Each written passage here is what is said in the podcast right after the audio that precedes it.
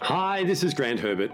I'm just an ordinary guy with an outstanding wife and five amazing kids who is on his own journey of imperfection. Welcome to this week's episode of The People Builder.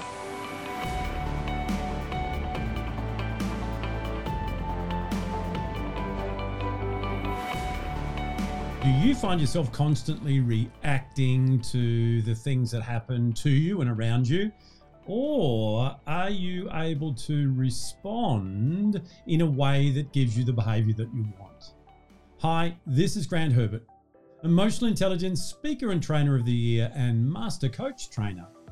And today I want to continue our conversation around all things social and emotional intelligence by helping you to manage your response to your emotions.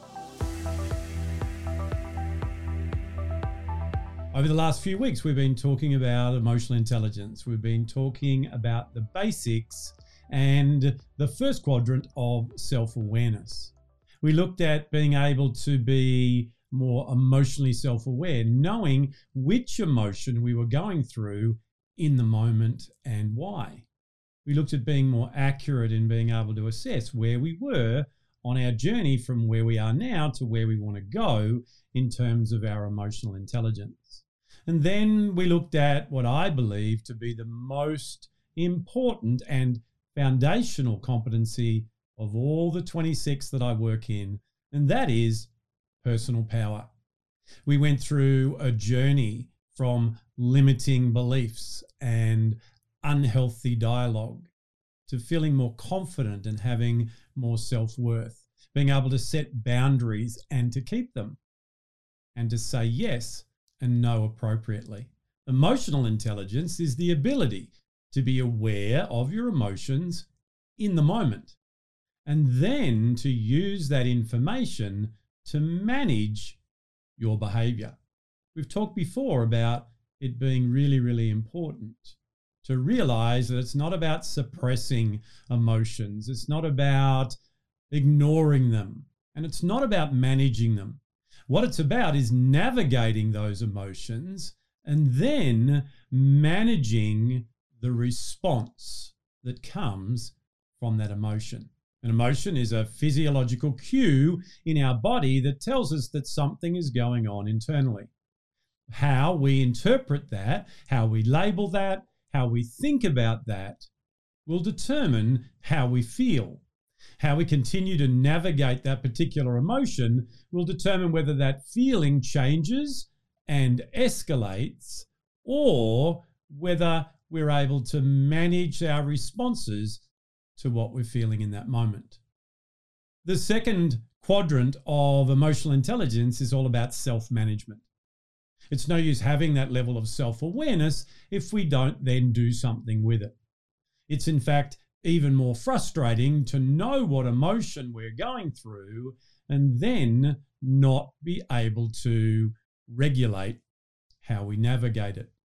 Every single one of us is responsible for our behavior. We are responsible for the way that we respond to those things that are around us.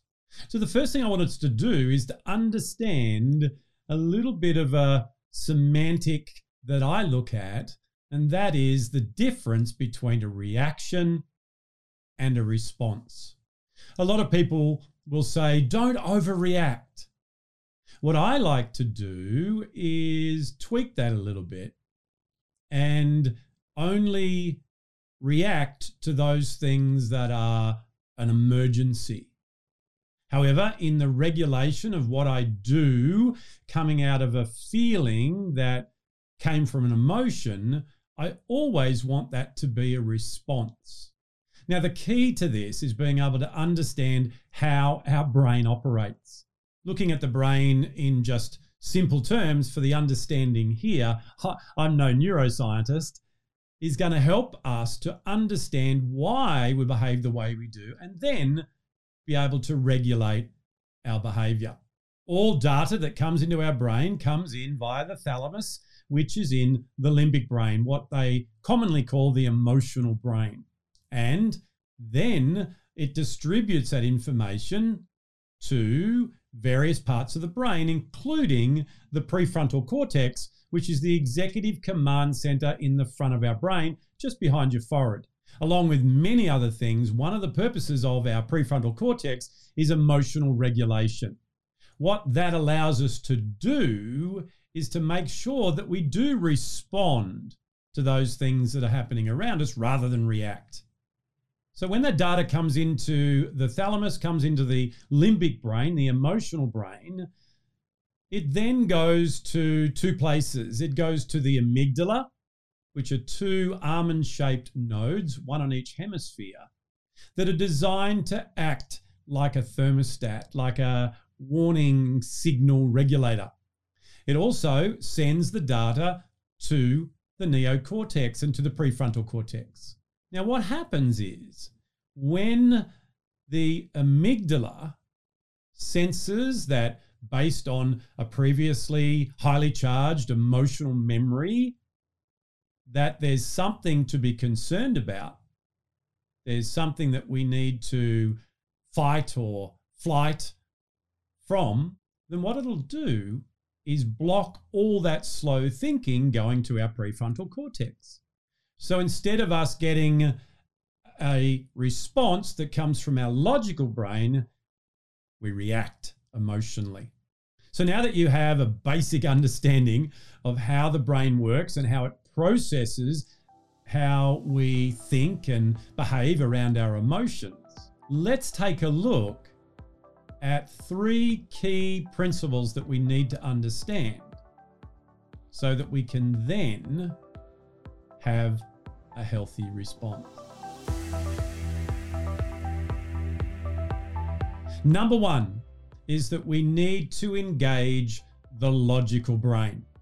When we respond, it's a logical response. We've processed and navigated the emotion We've taken our gut feelings, our heart feelings, how it is that we've interpreted what that emotion is, and we have channeled that through the executive command center in the brain so that it can actually make a logical response. So, to do that, we need to make sure that we engage in language and processes that are logical. Now, you've probably heard the old count to 10. I used to think that that was just to give you space before you responded. And it is.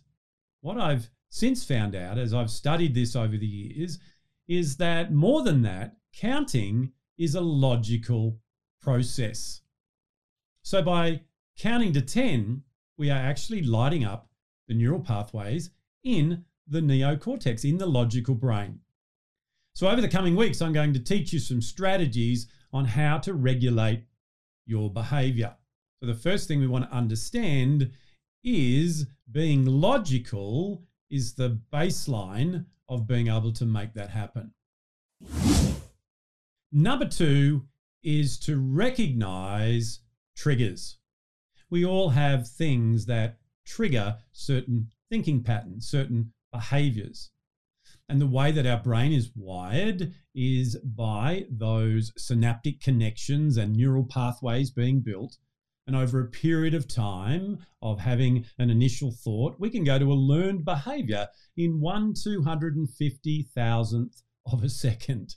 So, by recognizing what buttons that we have that, when pushed, will take us from this thought to an unhealthy behavior, is vital if we're able to tweak and adjust the way that we respond to those emotions. To do that, we need to be highly attuned to our emotions. We need to, as we learnt back in emotional self awareness, understand which emotion we are going through in that particular moment. We need to be able to label those effectively and accurately so that we don't feel that we are this emotion when it's actually a different one.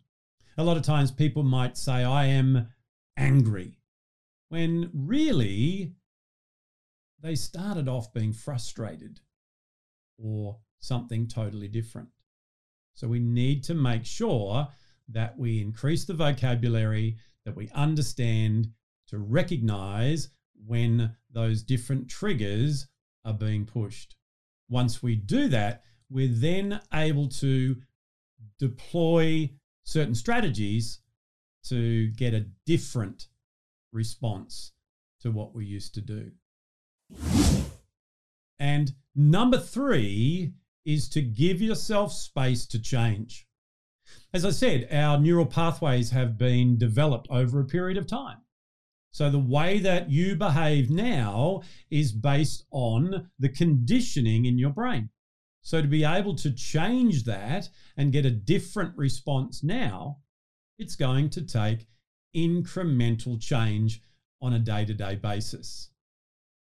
Give yourself time to build these new neural pathways. Recognize the things that you want to change, the behaviors that are not serving you, the triggers and reactions that are in your life right now that you want to shift. Reject those as being helpful and then replace them with new strategies. Then repeat that new process over and over again until your brain is rewired with a new pattern that says, when this now happens, I now go here instead of where I used to go before. So, there are the three concepts that we need to understand before I can take you on a journey and give you the actual strategies over the coming weeks. When we learn to respond to what's going on around us in a healthier way, we have more energy, we have more fun, it's good for us, it's good for the people around us, and it's good for the greater good. Well, that's it from me for another week. Join me again next week where we look at the first competency of self management, which is behavioral self control, where we go deeper into a five part strategy to help you to actually regulate your responses to those things that you're currently reacting to. Make sure that you subscribe, that you're here each week. And if you've missed anything that we've done, go back, go through those, and get yourself ready to come in next week when we talk about regulating your behavior. I'll see you then. Well, hey, did you like that? Did you get something out of that that you can use in your life right now? I really hope that you did. If you like this episode, why not share it on your social media? And head over to my website, grantherbert.com, where you can register to join the conversation. So until next time, stay safe, enjoy being who it is that you were created to be without worrying what others expect you to be. I'll see you then.